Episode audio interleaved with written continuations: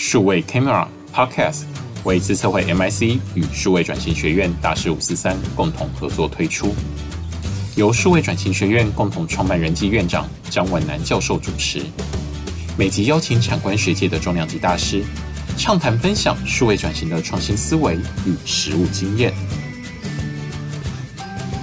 啊，今天呢非常荣幸啊，呃，到这个行政院哈。来拜会呢啊，这个政务委员啊，郭耀煌郭政委啊，所以我们今天呢主要的这个访谈的大师就是郭耀煌 郭政委。来，我们是不是请跟呃这个呃各位观众呢来打声招呼？大家好，呃，张顾问好啊，张顾问是我的老同事啊，老朋友啊，大家好，好，谢谢哎郭政委了哈。那郭政委是我的老长官了哈，他以前是我们资策会的董事长了哈。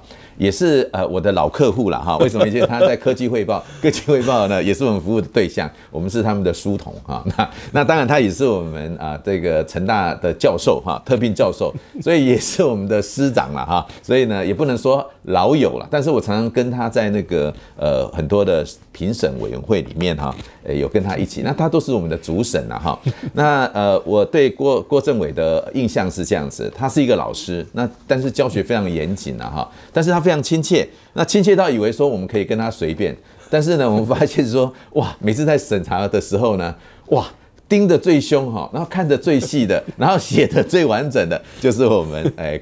郭政委了哈，所以其实哈，真的是一个待人亲切，然后做事非常一丝不苟的啊这个专家了哈。所以今天我们真的很荣幸啊，来啊这个请他给我们一些啊这个呃观点哈。那我先简单介绍一下我们啊郭政委了哈。郭政委呢，他是这个成大的电机所的博士哈。那他呢在成大教书教了非常多年，现在是成大资工系的特聘教授。那也曾担任过中华民国人工智慧学会的理事长，这个是在公元两二三十年前就有的学会嘛，对不对哈？所以大家以为人工智慧好像是哎这几年好像才新 兴起的一个啊，这个好像显学。事实上二十几年前啊，我们郭政委已经是人工智慧学会的理事长了。那他还担任过教育部电算中心的主任，也就是说从学校。然后这又到啊这个政府单位呢来任职，还包括行政院科技汇报的执行秘书，然后呃这个呃国科会工程科技推展中心的主任了哈。那另外呢，他也被政大呢啊礼聘去担任这个理学院院长啊。大家知道说政治大学啊有那个理学院嘛哈，担任院长这样子。那之后呢呃来先来担任行政院政务委员哈。所以其实哈在啊政府单位学校。好，那研究机构当董事长。当然，他那时候啊，在还告诉我们说，他还带领很多学生去创业了哈，而且赚了不少钱了哈。这也是为什么哈，他现在能够专心的啊为人民服务的 一个原因啦，因为无后顾之忧了。没有，我开玩笑。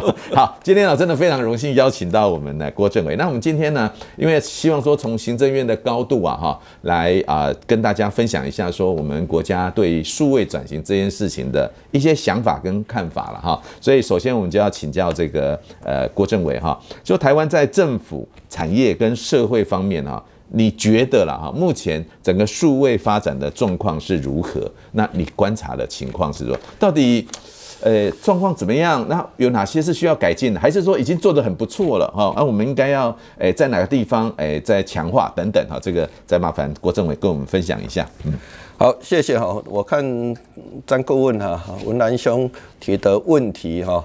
都是很重要的。那刚好我在去年在院里负责筹备社会发展部哦，也必须要做一些功课哦。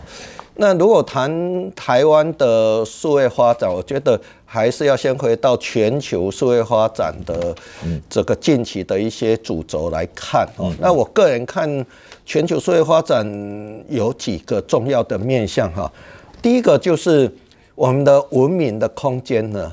从实体世界进入到网际空间，好，cyberspace 跟 physical space 之间哦，两个世界，嗯所以人类逐渐形成两栖类的人物。嗯嗯，那我们现在谈 metaverse，其实就是要这两个世界呢进一步的融合，没有界限。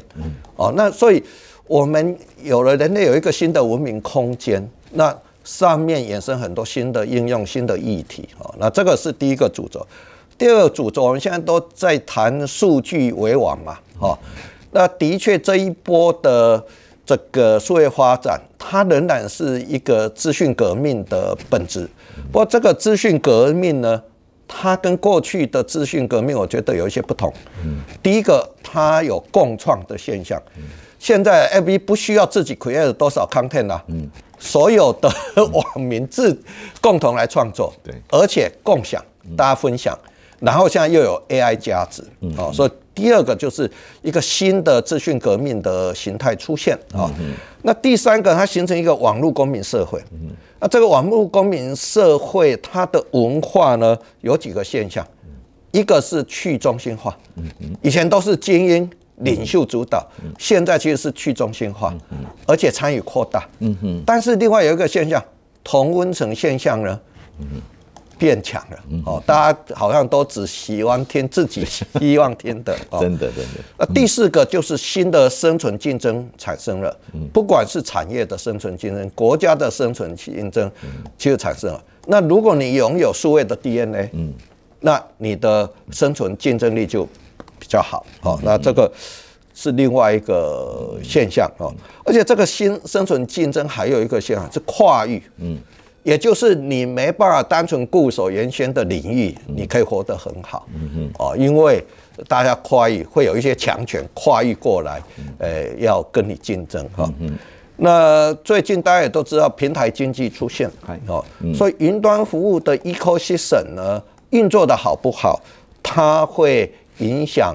一个企业或一个组织的这个运作效率跟还是竞争力啊，但是有一个现象比过去更严重、更严肃，就是先驱者独占。嗯嗯，台湾的电子制造业，我们可以说有五哥、十哥。嗯嗯，但是你从云端平台服务来看，你很难谈到二哥都不一定都被想到了。好，那最后一点其实。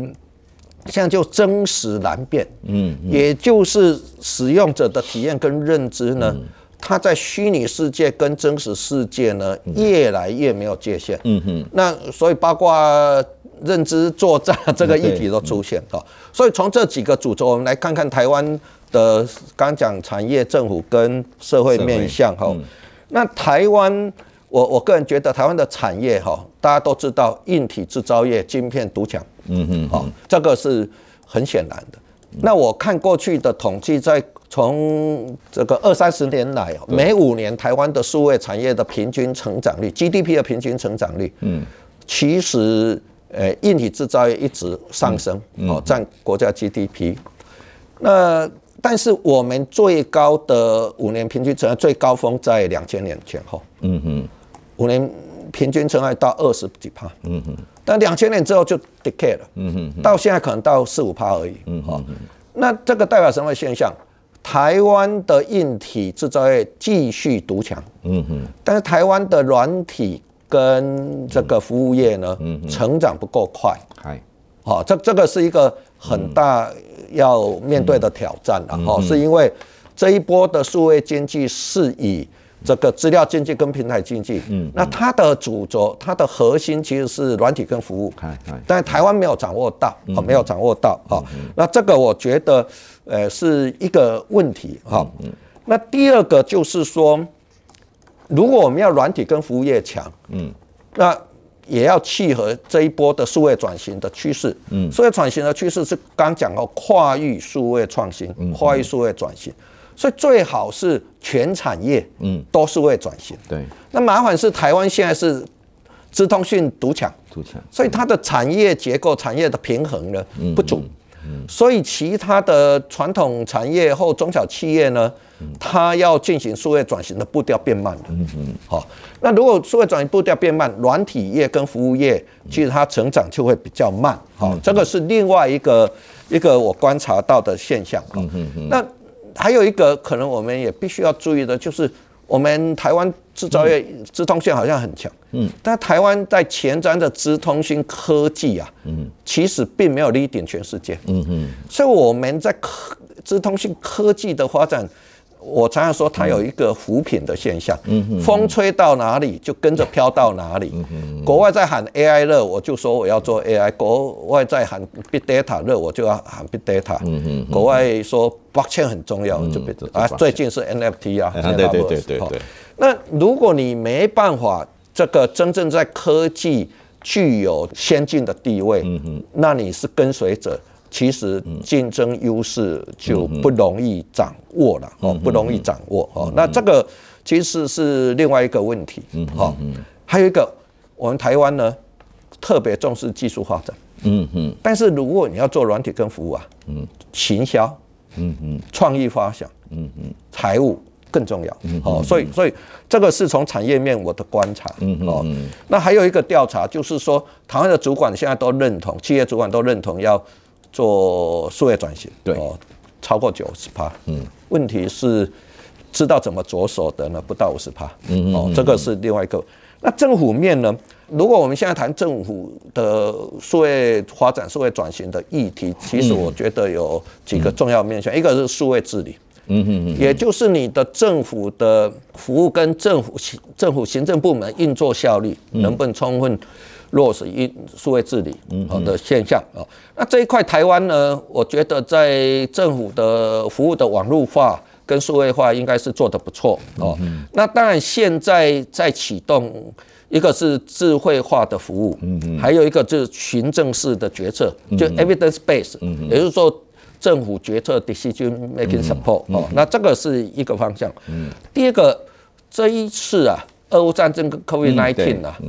衍生一个很重要议题，数位韧性。嗯嗯，哦，政府怎么样让我们台湾的数位韧性增强？嗯，那这个是一个很重要的议题。嗯，那这一块呢，台湾可能也必须要重新检视。嗯，基于这一次 COVID-19 的新常态，哈，这个不管是生活工作新常态，还有俄乌战争，嗯，哦，俄乌战争的它展现的乌克兰。至少到目前展现的韧性，在台湾怎么透过数位基础建设，还有平台的，还有 content 的掌握，啊，这个是另外一个重要的议题啊。那第三个其实还有一个重要议题是数位主权的巩固了，嗯嗯嗯，啊，啊，甚至数位疆域的开拓，哦。那数位主权跟数位疆域，我们如果从欧洲几个国家的态势，嗯、第一个欧盟定 GDPR 啊，它要强调，甚至最近定数位市场法、数位服务法，嗯嗯，都是在强调欧盟本身的数位主权，嗯嗯，包括它本地的资料应该它可以 own，嗯，而不是让跨国平台掌握，哦，那第二个是数位疆域，就是像芬兰。他透过网络服务，哎，让全世界都可以在他国家登记成立公司，成为他的数位公民。嗯，那这样就可以延伸国家影响力哦。那数位主权的巩固跟数位交易的开拓，按理讲，台湾如果号称是资通讯大国，嗯嗯，这个应该可以更充分的发挥哦。那这一块是另外一个现象。那那在政府面，现在最大的挑战就治安，嗯，跟各自保护、资料治理的问题。好，那这个也必须要处理。好。最后一个就我们谈社会面，从社会面，因为刚讲网络社会逐渐形成，那也有几个重要的议题必须要被注意到。一个就是数位民主，嗯嗯，怎么样在普世价值维系民主自由的基准上面，嗯嗯，去透过数位跟网络来落实民主啊，来延伸民主啊，这个是第第一个我们必须。第二个就是数位人权，嗯嗯。那也就是我们谈数位包容、数位共融，每一个人都应该享受到数位的红利，而不是少数人、少数企业享到数位的红利啊。那我觉得这个是另外一个我们必须要去注意的现象啊。那还有一个就是因为跨国平台的问题，跨国平台强权呢，它现在国家影响力。可能比什么还还大，比一个国家。嗯，我儿子常常跟我说呢，这个很重要的是，这个嗯，我们在网络上哦，FB 呢比我们台湾的法院还还快，效率还有，嗯，因为他随时给你下架，台湾你要透过法律定罪还要很久。哦。那这些产生问题，也就是殖民的现象，平台强权、跨国殖民的现象，台湾怎么面对？那台湾的媒体业也被打得很惨，最近媒体议价的事情我也在处理。哦。但我我觉得啦，哦，从台湾。的当然，台湾的从社会面的数数位发展，我们也可以看到有一些正面的面向哈，就是说，哎，我们透过网络民主的活力呢，其实还是持续啊，还是持，并没有减少数位活力，但是认知作战的问题也扩大，对，这个是相对。那我们的年轻世代国际参与力呢，也上升了，对。那问题是台湾。有很特殊的政治的地位，说它的国际影响力怎么开拓，嗯也是另外一个问题了。好，那我我个人就第一个。呃，文南兄的第一个问题，我就回答到这里。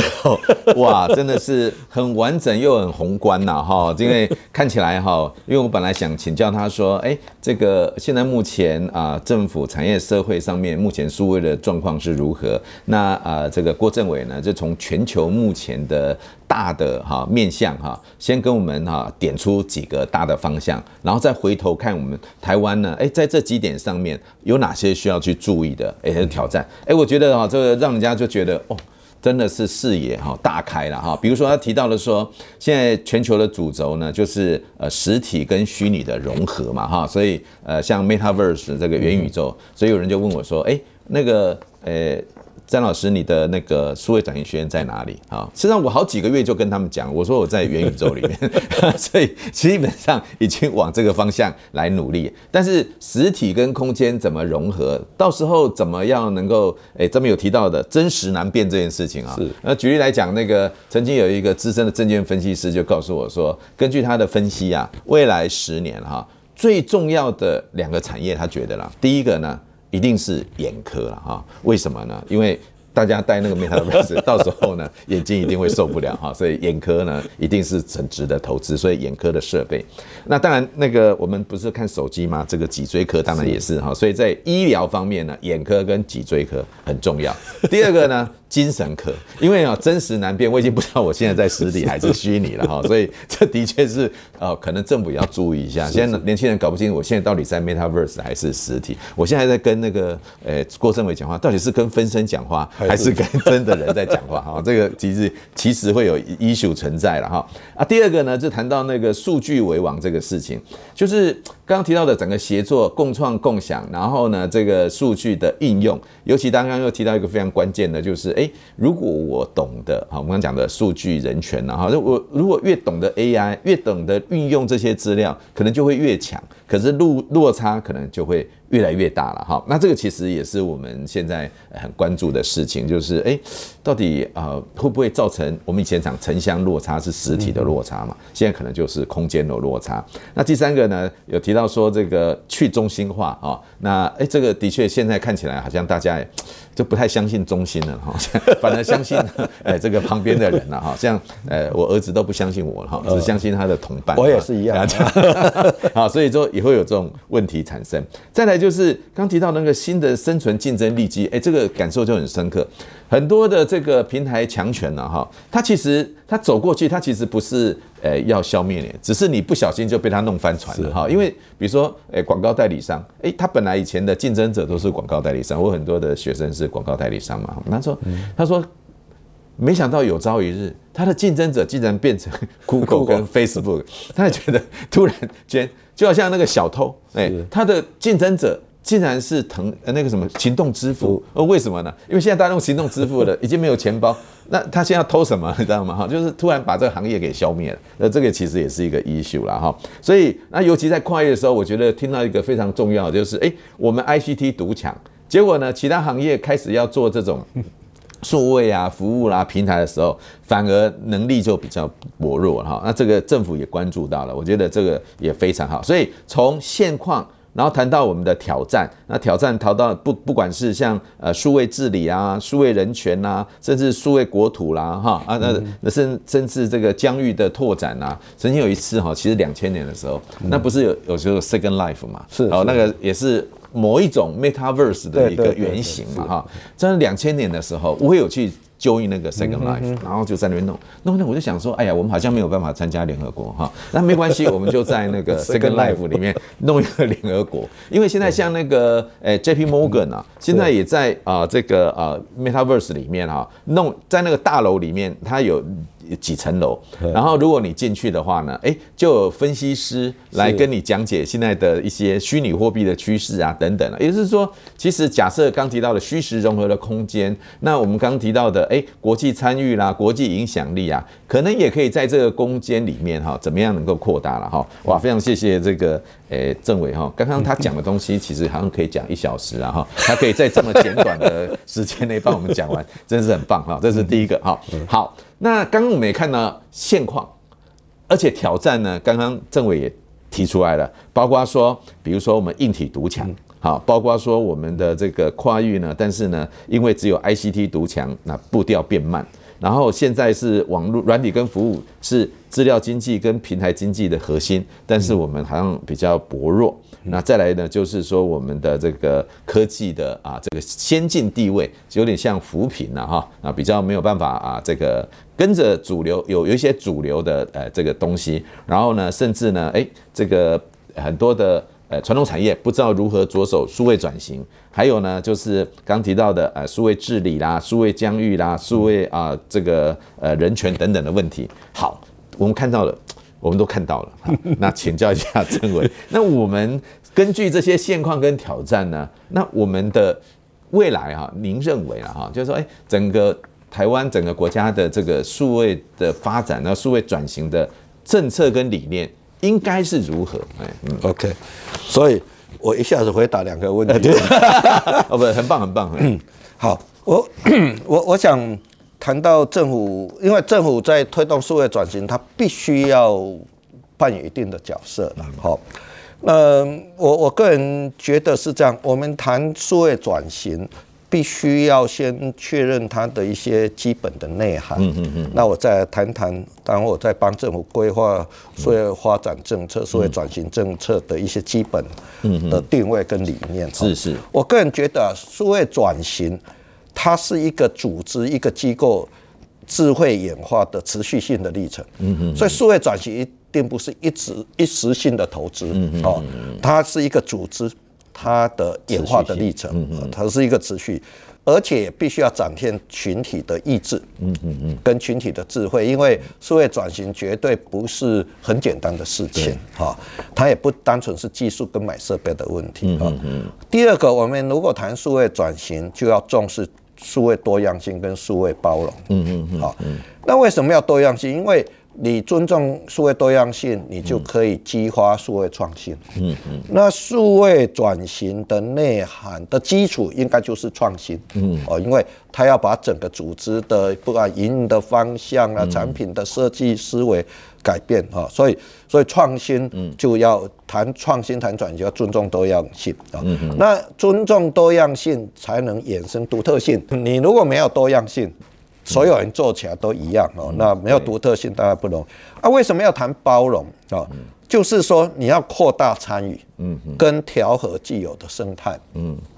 我举一个例哈，我们谈 New EID，那 New EID 是一个很好的构想，也是政府希望能够让国民更方便的做法。那为什么身份证呢？哈，哎，就是晶片身份证，晶片身份证。那为什么社会有不同的意见？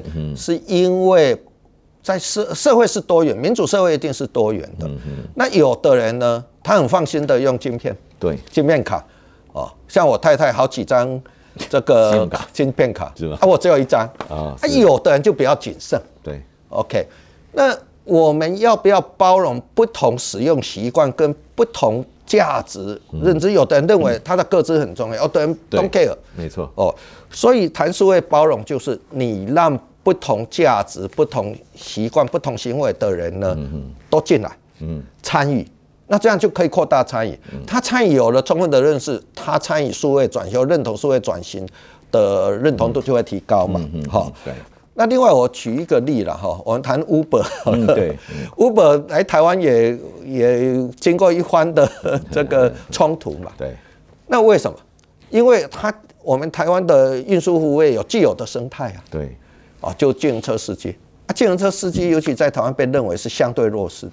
嗯，那 Uber 一进来，它跟既有的产业生态没调和。嗯嗯嗯。所以它就冲击了既有产业生态。嗯。好，原先呢有很多不管政治人物还是呃知识分子都很喜欢做 Uber 啊，叫 Uber。嗯。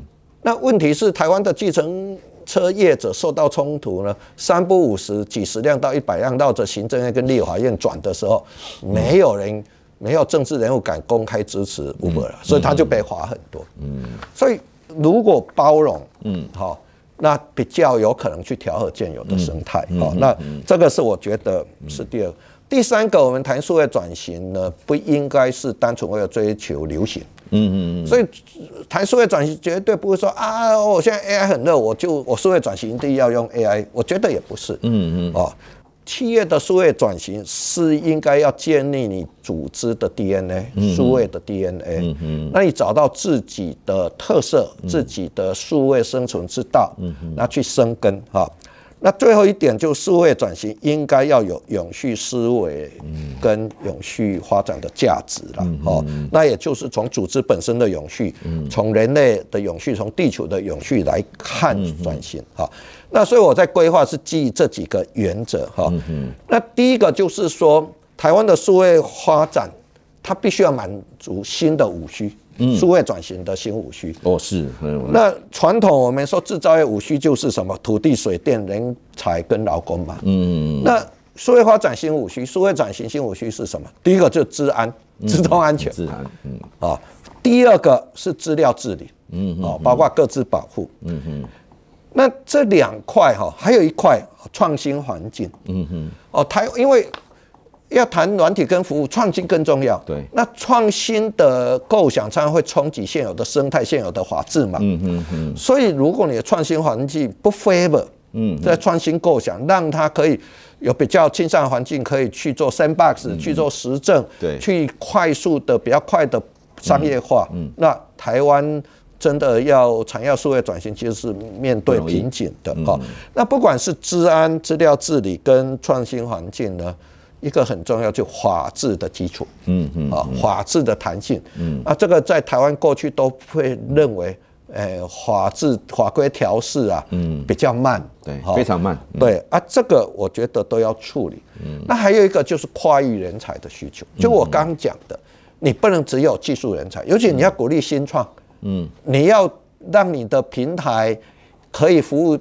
跨境经营，服务全球，嗯、对，那你绝对要有全球应酬的人才啊，嗯嗯嗯、你要有行销的人才啊，嗯、你甚至要有国际谈判的人才。嗯、你们如果有注意到，最近台积电不是要聘政治学博士吗？对对对，哦，嗯、这个就是我刚刚讲跨域人才的培养。嗯，嗯那过去我们比较偏重在工程人才、技术人才的培养。嗯，嗯第五个就是全球应酬。嗯嗯，那台湾的硬体制造业全球服务没问题，但是在软体。在服务业，甚至政府，嗯，全球的数位参与，嗯、我们需要有更多的这种，而且多元的，有懂法律的，有种谈判的这个全球应酬的人才。哦，这个是第一个，就是他要买。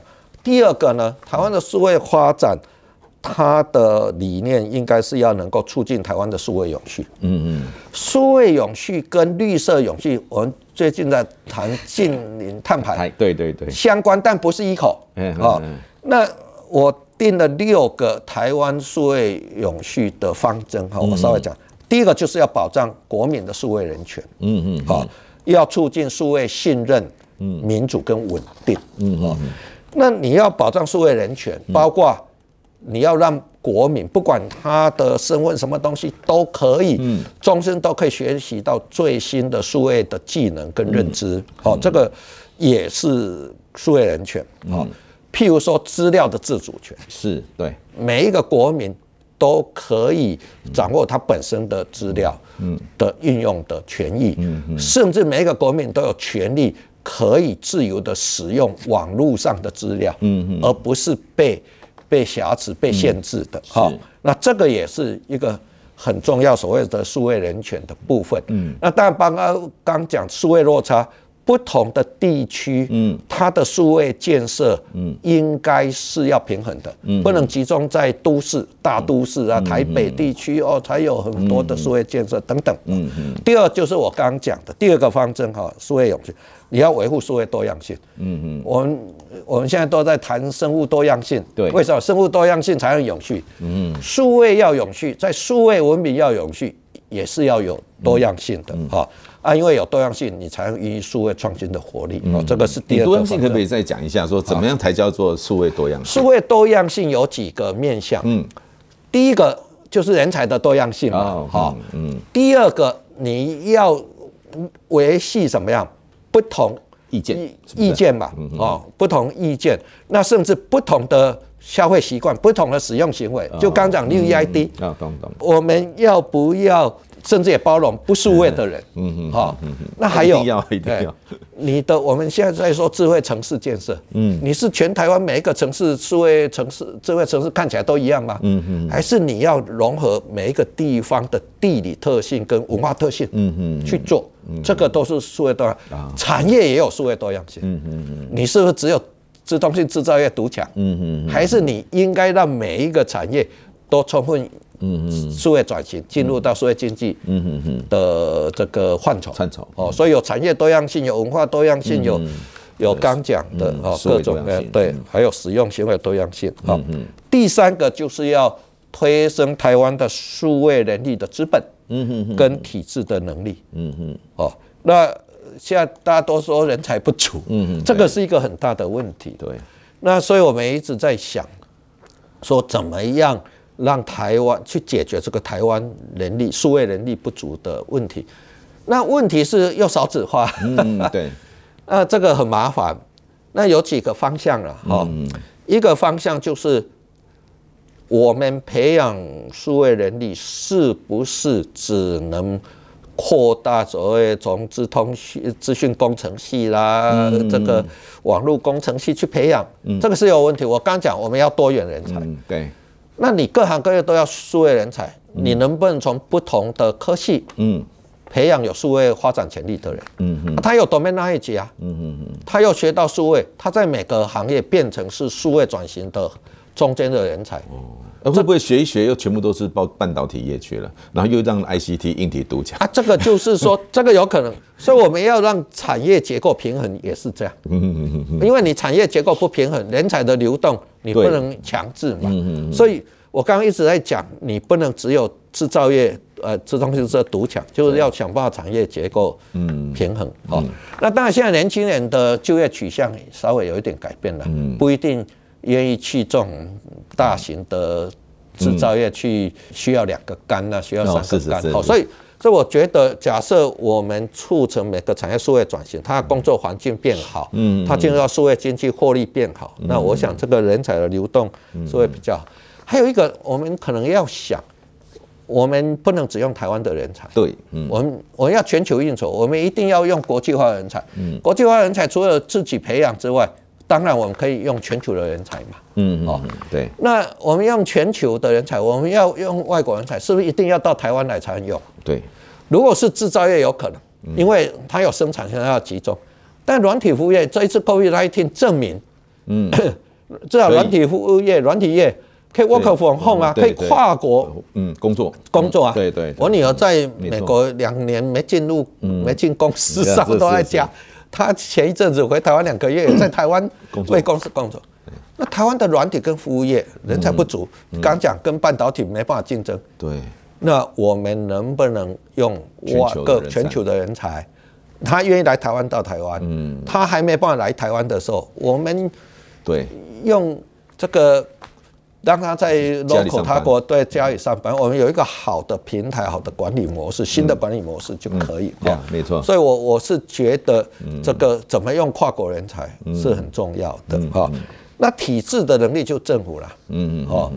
那我觉得政府数位转型的步调在加快，对，因为我个人觉得台湾的政府在成为所谓数位转型、数位创新领航者的动能呢，有一点点衰退。嗯嗯哦，那因为现在民间呢吸引人才动力太强，我们嗯我们的这个公务人员呢都被吸走，啊还还要录用人还不足诶。今年哈国考资讯只需要录五十个人，所以只录了十五个人。哦。你看啊，都被民间吸走，而十五个人报到受训还不知道会剩下几个，哦，所以体制的能力，哦，政府的数位转型也很重要哈。那第四点就是数位基础建设了，哦，那刚讲台湾的数位基础的韧性够不够？嗯尤其我们现在越来越知道，哎，人类社会随时有可能有变化，不管是自然灾变、战争还是 病毒，真的。哦，那数位基，因为你数位基础韧性够，那你在变化的时候，在灾变的时候，在战争的时候，你还可以维系运作。没错，嗯。第五个就是，当然我们要发展数位经济，发展网络公民社会。嗯。但是我们要注意，它是安康共荣。嗯嗯。也就是尽量越多人共享数位红利越好啊。嗯嗯。那最后一点就是，台湾是一个海洋国家。对。所以台湾必须要积极参与台湾全球数位合作。嗯嗯嗯。好。而且把台湾的核心价值、台湾的特色呢，透过网络平台、网络服务跟全球参与贡献出去哈，这个是方针了哈。嗯嗯。那如果基于这些理念、嗯，政策方向，我还有时间讲吗？哦，可以哇，不是，我觉得非常的呃完整。我我我我也稍微不要不是 comment 啊，就是说那天呢，今天早上我太太跟我讲说，哎呀，这个。最近哈，那个俄乌战争，大家传出来说，这个身上要带一点现金啊哈，不然到时候呢，你这个呃全部基础建设被打断了之后，你根本不能买东西，坐车也不能。事实上，我说，哎，事实上那个呃北北海道那时候大停电，对，还有那个河南郑州大淹水，就告诉了我们数位韧性的重要性。当然，数位韧性如果真的不能保障的话，身上还是要带点现金，免得到时候 没有办法处理了哈。所以我说，哎，其实也都看到了，可是就说哈，这样是经纬万端啊，到底。要怎么做会比较好呢？对对，所以我我其实基于那些理念哈，刚讲了为什么说要包容不数位的，跟数位韧性也有关啊。是是是，各种各式各样。对对对，像我太太就从来哈，她就觉得说，呃，基本上她觉得那个资料哈放在网络上是不安全的。是，像我有个朋友哈，哎，他也是政府官员退休的哦，他竟然告诉我说他去订饭店对吧？比如说啊，这个某某饭店说啊啊，那个对方就说，请问大名。他本来叫做郭耀煌，对不对？他就说我姓黄，叫黄耀郭，所以呢，呃，就电电话是多少？电话呢就用他太太的电话。然后，因为第二天就有人说，王先生你要不要借钱呐、啊？你知道吗？就是我们的这个资料就是这么，所以他就是用假名字，然后电话当然是用真的，只是那个字配不起来的。所以进去说哦，黄先生吗？啊，事实上他是姓姓郭先生啊，类似这样子。我说其实的确有各种不一样的人啊，然后当然也。证明一件事情，就是说现在的诈骗电话真的是太多了。那没开玩笑来，好，所以我我其实帮政府设定哦，台湾数位发展哦，它应该，因为我们都说台湾是福尔摩沙，是美丽之岛。对，台湾在数位文明是不是也要变成新的数位福尔摩沙？嗯嗯嗯。那如果要变，好，我觉得我们的数位家园。有三个轴向嘛，一个就创新嘛，一个就安全嘛，第三个就永续。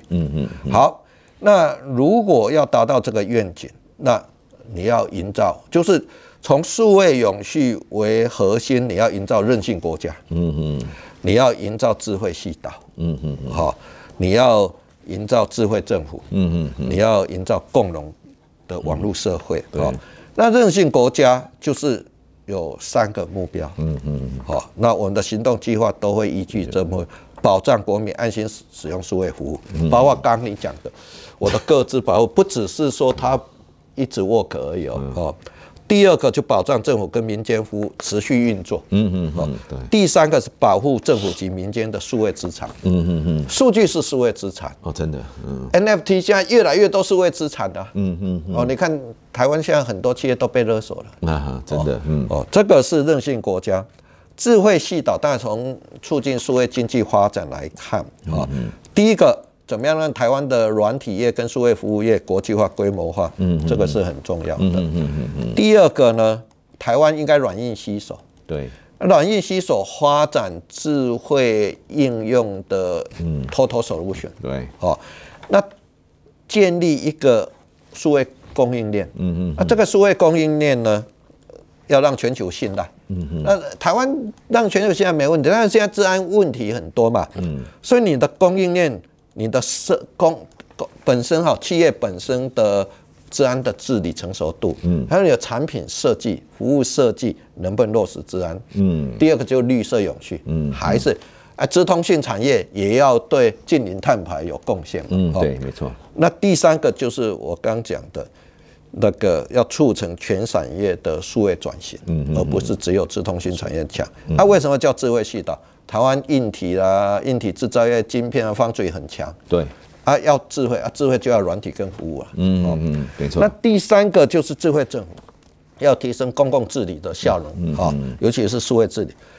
那我们的数位治理还是要回到以民为本，嗯哼，深化以民为本的数位治理。嗯嗯。那也就我们所有设计不要一味说，哎，我是为国民想要让你们方便了哦。New EID 有一点点这种味道，就是说我们常常记忆好一设计，但是你们要以民为本。对。那民众的需求是什么？民众的价值观是什么？没注意到啊。第二个，我们的公部门的创新文化应该要进一步普及。嗯嗯嗯。那这个是麻烦。我们谈 Sandbox，对哦，台湾有沙盒，什么无人载具啦、金融站，但是我们谈 Sandbox 只有产业。嗯。政府要不要 Sandbox？嗯，我觉得很重要，因为我们现在公务人员哦，要推一些数位创新的做法。对。哎。它不一定有好处，但是它可能先被 K，对啊，在网络被 K 一下，立法院被 K 一下，然后监察院最后还调去调查问，没错。那公务人员他没有得到鼓励，还要担心，嗯嗯。所以我一直在想，怎么样在公部门，嗯，让我们的工人乐于提出他构想。嗯那我们如果觉得很好，那我们给他资源协助他。他如果做好，我们要给他肯定。嗯，那当然我们要保护他。我们一开始他的构想，我们就可以邀请各方来参与、来观察、给意见啊。那第二个，公共治理当然还必须要改善，数位转型包包括改善国民的生活品质。嗯嗯嗯。对。所以。智慧政府应该要建设可以让国民安居的优质生活空间。对对，没错。那最后一点，共融的网络社会。嗯。那台湾当然应该要彰显数位文明的价值。嗯嗯。第一个，我们的网络社会是平等包容。嗯嗯。第二个，我们的网络文化是是民主自律。嗯嗯。网络文化呢，不应该是政府，哇，把这个好像又是大有为的政府，什么都规范，不是的。应该还是要民主，要自律啊。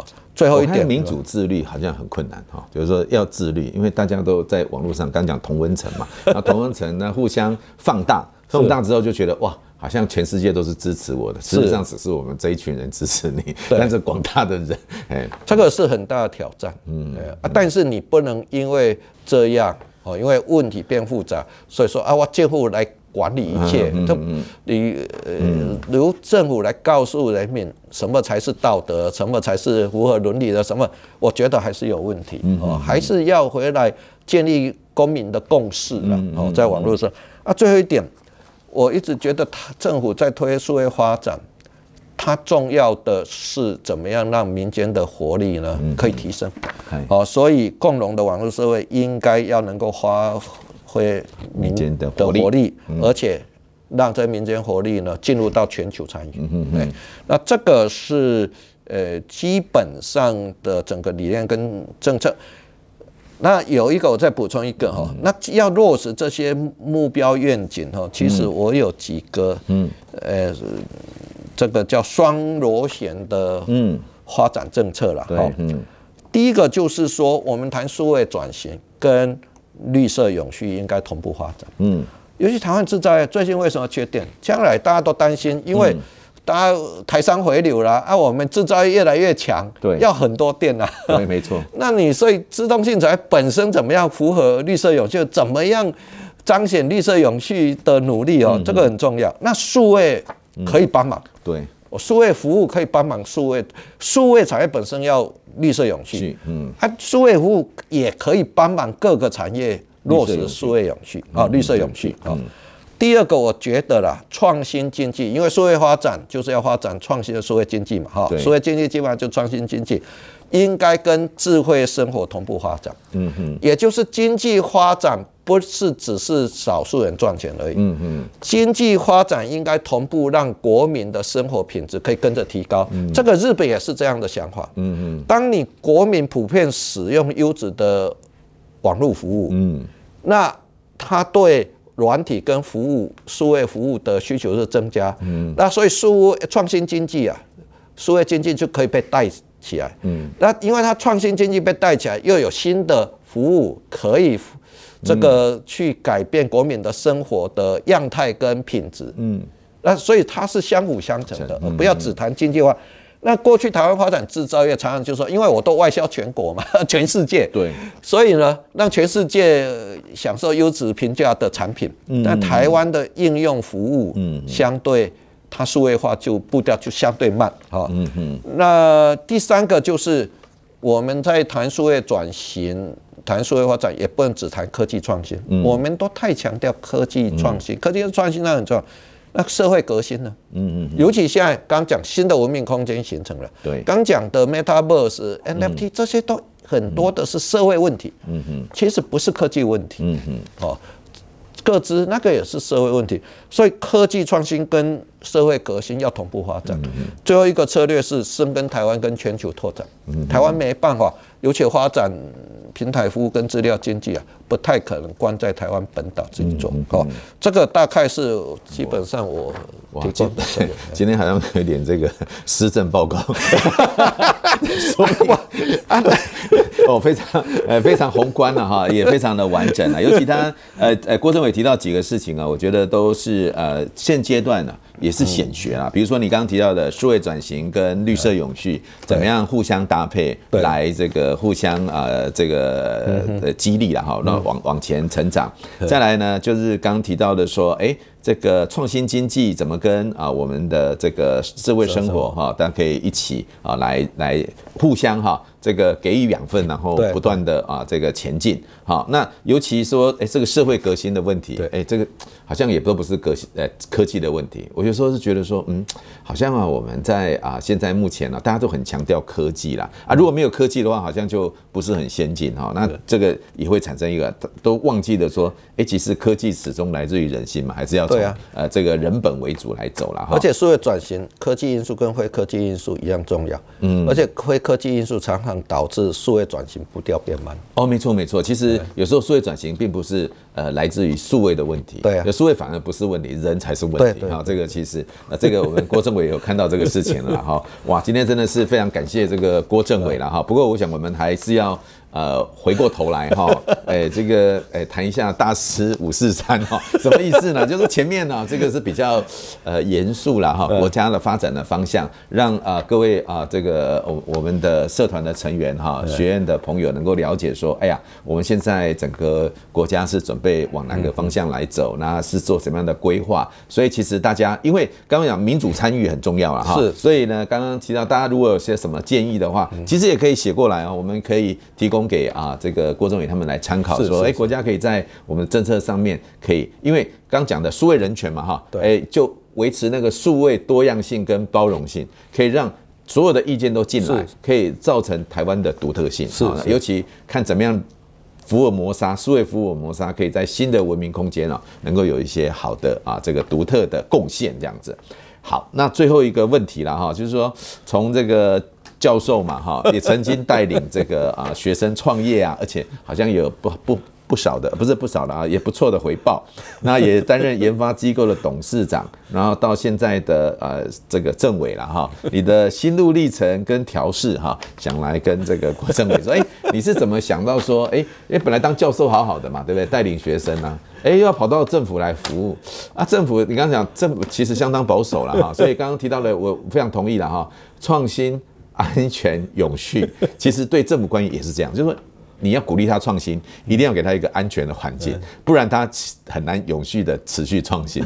我觉得这几点，呃，用在呃官员的创新也很重要，因为刚刚提到，如果哎，太努力，不做不错嘛，哈，做来反做了反而很多的问题，哈啊，所以哎，在做官员啊，官员哎，现在又在推动很多的事情，那怎么样来调试你的心情，高低起伏嘛，哈，各位分享一下你的看法。哦，这个是很具有挑战性的问，我我个人觉得啊，我的成长过程刚好是台湾。经济跟社会转型起飞的年代，嗯嗯，其实也是数位发展开开始加速的年代，嗯嗯。我是台湾第一，你有这么年轻吗？嗯，不是，我开玩笑，他们都叫资讯化，那时候不叫资数位化了哈。对对对，我民国七十年读硕士班，嗯嗯嗯，我是台湾第一批做跟 IBM PC compatible 的学校团队。哦，那个时候 IBM PC。刚出来，IBM 刚 announce，、嗯、我都知道教授跟东元谈了一个要开发 IBM compatible，、哦、但是要避开 IBM 在台湾申请的三个专利，哦、而规格要比它好。嗯、所以从那个时候开始跟数位接触。嗯，好，我真学 coding 是 Fortran，、嗯、是在大学在师大读的时候，还要跑到台科大去打卡上网。嗯嗯我也是，你也是，对对对，我也是学 Fortran 啊，对对对，所以，我原先呢是在跟东元谈奖学金，嗯，毕业之后要到东元服务。服服务，啊，只可惜后来东元呢，他那个事业发展没有，就是当时候啊，东元有做过电脑了，但是没有做啊，市场规模，因为当时候他好像。总监还董事长问总工程师说：“啊，这个你预估有多少量？”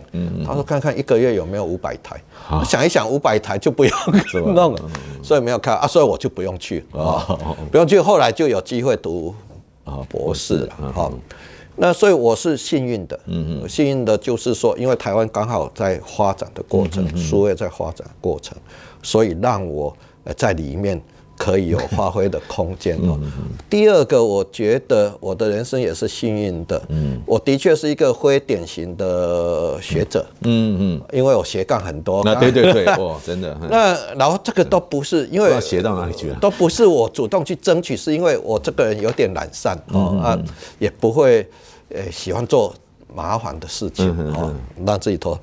啊，的确都是朋友推荐。嗯嗯，我还记得我第一次借调到公部门是到教育部当电算中心主任嘛。嗯嗯。啊，我跟杜正胜部长不熟，完全没没互动过。嗯嗯嗯。后来我才知道说，因为我报道之后，他的机要告诉我说：“哎，郭主任你很厉害，有三方人马都推荐你。”哦。哎，其实当时候是因为政府要推数位落差，要有一个。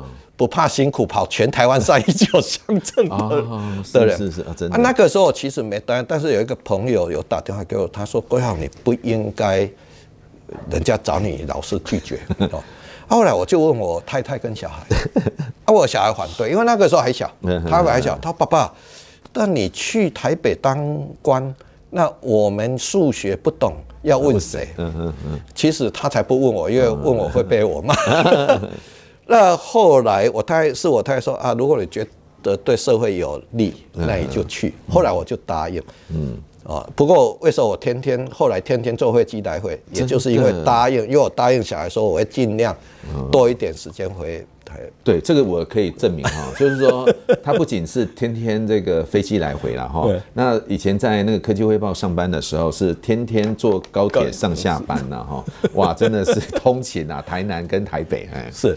那我在公部门这样几度进出嘛，哈，那公部门的感受是因为其实台湾的政公务人员都很积极想要做事情，嗯，也希望迎合国民跟公民的需求，嗯嗯，好，那但是政府的体制的运作，嗯，有它的，因为政府体制运作通常都倾向稳定，对对，哦，稳定哈，那但是稳定你创新。嗯，进来就产生一定的冲突，哈，所以政府的数位转型跟政府的组织文化是有关系的，嗯嗯，好，那那但是因为这些历练也让我知道，嗯嗯嗯，呃，你怎么样很务实的去处理你的理想的问题，嗯，好，那更重要是多方沟通的问题，嗯，因为你到政府部门，你面对。呃，不同的利害关系人，对，你怎么沟通？嗯嗯，好，你资源的配置，真的这个都是很重要，而这个对我的人生历程也很重要。嗯嗯，好，但是这个在官场啊，终究不是我的本行 了。那我当然还有一些就是鼓励年轻人创业，跟年轻人参与创业，甚至我当时候在帮他们找人啊，嗯，很难找，在南部创业很难的。当时候二三十年前。哎，听说工研院有一个人，资策会有一个人想要回南部，我就想办法去说服他回南部。那我这样创业，其实也让我了解创业产业界运作的本质。嗯嗯嗯。我的确，我我的新创的公司，我当政委之前，最近几年也在辅导我的鼓励我的学生啊，他们这几年也赚钱了。不过最高 EPS 曾经到二十五块。哦，是是。从找不到这个。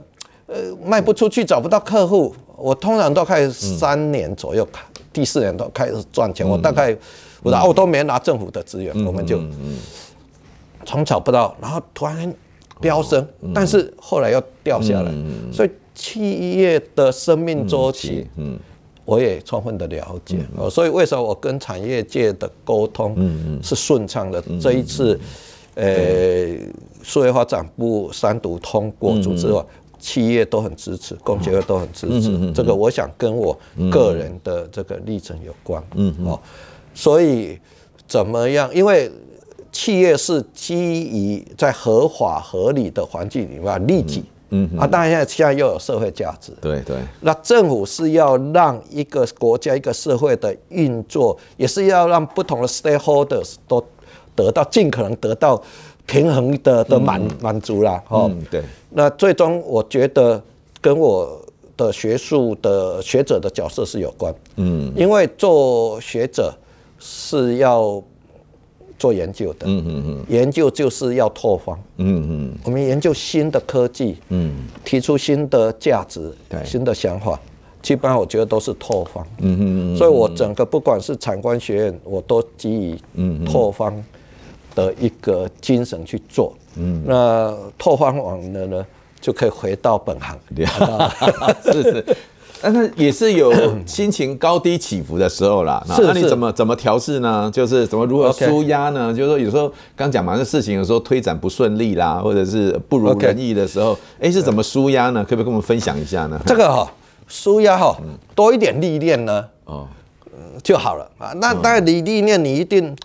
一开始你会很在意很多事情啊，尤其我我在读大学要当老师，因为我师大毕业，刚开始是连上台都紧张啊，啊，当了学当了读博士要国外要发表论文，要英文发表论文，一开始也会紧张。啊，你你有历练哈，你自然而然知道他事情的本质，嗯嗯嗯那你只要基于平常心，对自己有自信，哦，有信心，那你不怕失败啊，不怕风险。啊，用平常心的对待，嗯、我我觉得，呃、欸，就可以，你你一定不会完全平稳嘛，哈、嗯，你你调试哈啊，就我觉得平常心很重要，好，那认知事情的本质，嗯嗯，哈，那愿意接受失败，嗯哈，因为失败有时候它是更值钱的，对，你失败再转化，嗯嗯，下一步的成功就更值钱，哦，这个我觉得很重要，那当然你。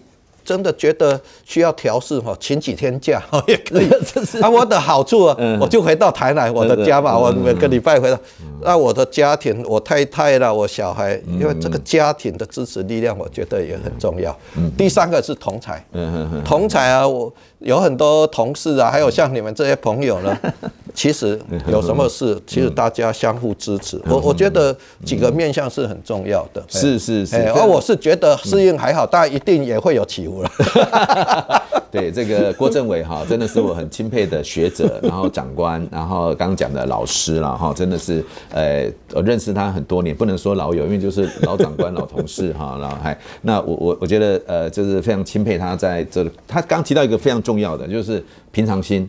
另外一个呢，认清事物的本质啊。最近我看到一 一那个一首诗，也真的可以讲到这个事情。人家说有一句话叫什么“庐山烟雨浙江潮”，对不对？味道万般恨不消。好，最后啊，啊，庐山烟雨浙江潮啊，就是其实，哎，如果认清事物的本质，啊，你就比较有机会平常心啊。不过我们还是非常敬佩那个郭郭政委哈，他刚提到的，我我觉得非常关键，就是创新、安安心或安全，然后永续，呃，如何在政府那边哈有一个让。公务人员愿意创新的环境，然后让他也觉得这样的创新是很安全、很安心的，这样才有机会让政府永续的进步。是啊，产业也是如此哈，就是啊，社会也是一样啊，就是刚刚讲创新的环境，让人民有一个安心的环境，这都非常重要。那台湾才有机会永续了哈。是是是。好，非常谢谢这个政委哈，今天这个访谈真的非常的有知识性，然后这个在心灵上的提升哈，